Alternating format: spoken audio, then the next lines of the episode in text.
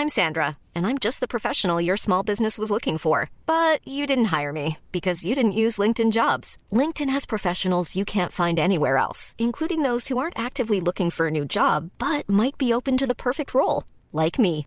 In a given month, over 70% of LinkedIn users don't visit other leading job sites. So if you're not looking on LinkedIn, you'll miss out on great candidates like Sandra. Start hiring professionals like a professional. Post your free job on linkedin.com/people today. One size fits all seems like a good idea for clothes until you try them on. Same goes for healthcare. That's why United Healthcare offers flexible, budget-friendly coverage for medical, vision, dental, and more. Learn more at uh1.com. There you are. Now let's come up with a story. It's going to sound strange, but I'm having somebody else's dream. We're dead. A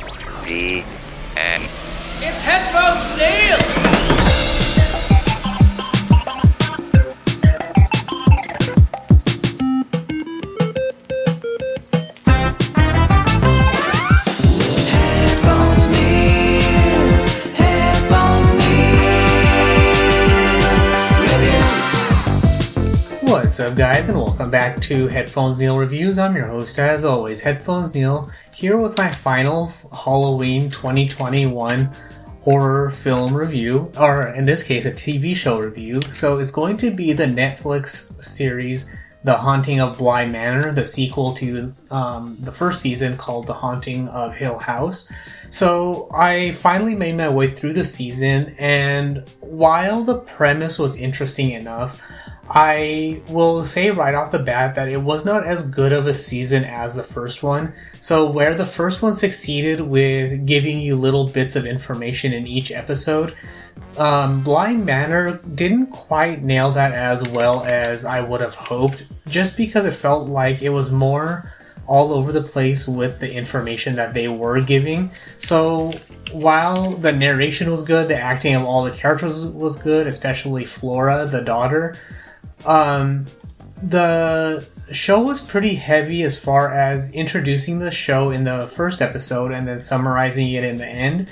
But then by the end of the season, it didn't feel like they had presented it well enough to make it worth it. The um, parents of the kids going um, dying was wrong was weird it was or and it wasn't presented well and then the history of bly manor to begin with wasn't presented well so it didn't really feel like they or i felt like they were trying to keep the t- exact same template for um, hill house and apply it to bly manor but even so even though um, the elements of the story were good as far as the um, au pairs over the years um, living and dying in the house the pull of the house for people to come back the um, people losing their faces because they are being forgotten and all of that all of that was good and even for example flora having the do- the dolls in her house and being called by the lady in the lake who turned out to be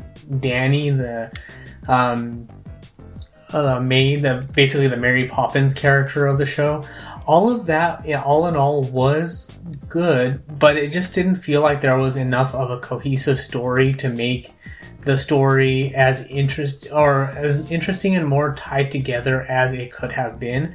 So for me, it was a, a special or was it a specific drag just to get through the show and um, finish it up. So for me, it would have been better if they had, um, just thinking about it now after the fact, that if they had spent each episode going back in time to explain the, or like made it more of like an anthology of the pairs of characters over the years and still have the same narration. But as they're going back in time, tie it into individual characters to have more of that relationship, like they did in Hill House, so in this, so that kind of would have made it better. Um, for me, Flora's acting was generally the best, just because of her generally positive attitude, her scare factor, the, um, the nightmares with the faceless child and the faceless lady, and all of that.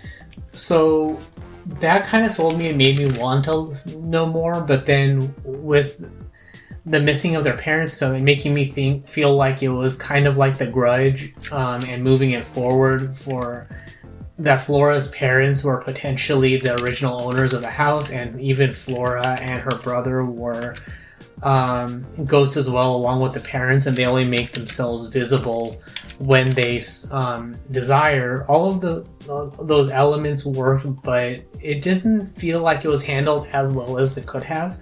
Um, this is all, of course, coming um, based on the fact that I have not read um, the novel that is based on, so I don't know how they presented it in the novel or anything like that, or how true to the novel they stayed.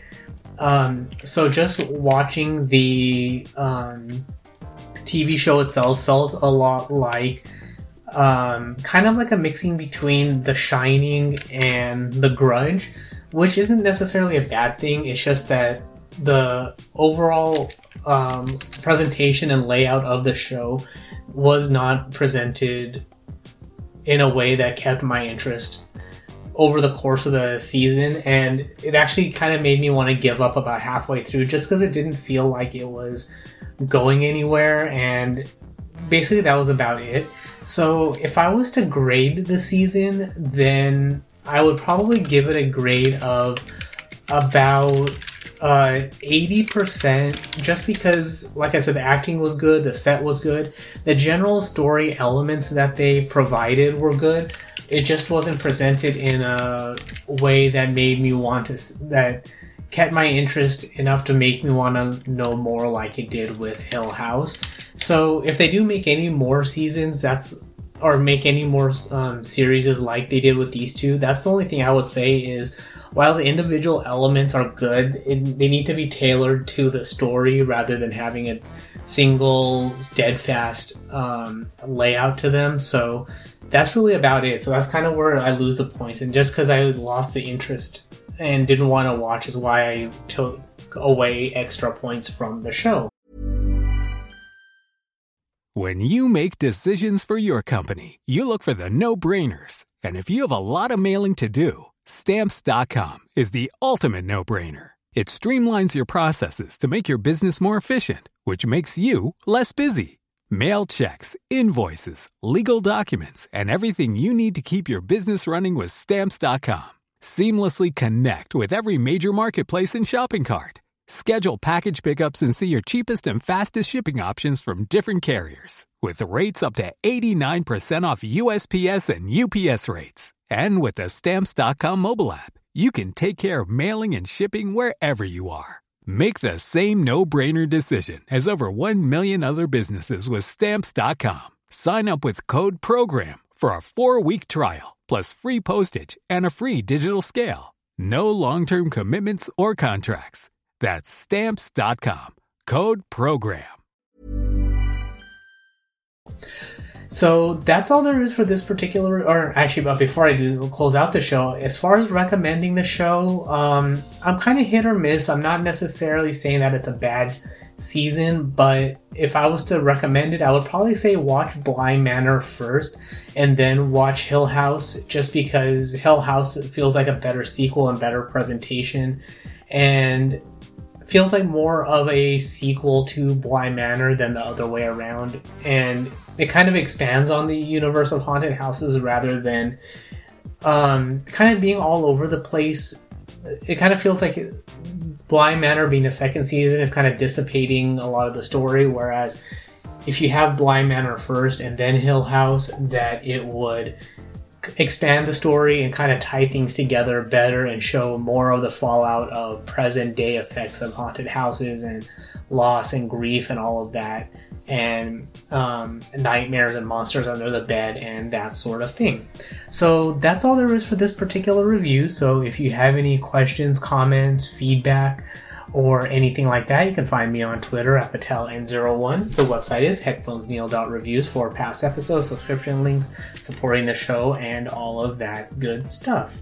And of course, if you support the show on Patreon, then you get early access to upcoming content, things that I'm up to, um, bonus reviews, and things like that. So Um, as a patron, uh, you can expect to see the upcoming content or the, get the early access to the upcoming content schedule and things that I'm planning on reviewing um, in the next few days or so. Um, so look out for that in addition to this review, things that I'm, uh, projects that I'm working on, reviews to expect, and that sort of thing. But that's all there is for this particular review. Thanks for tuning in and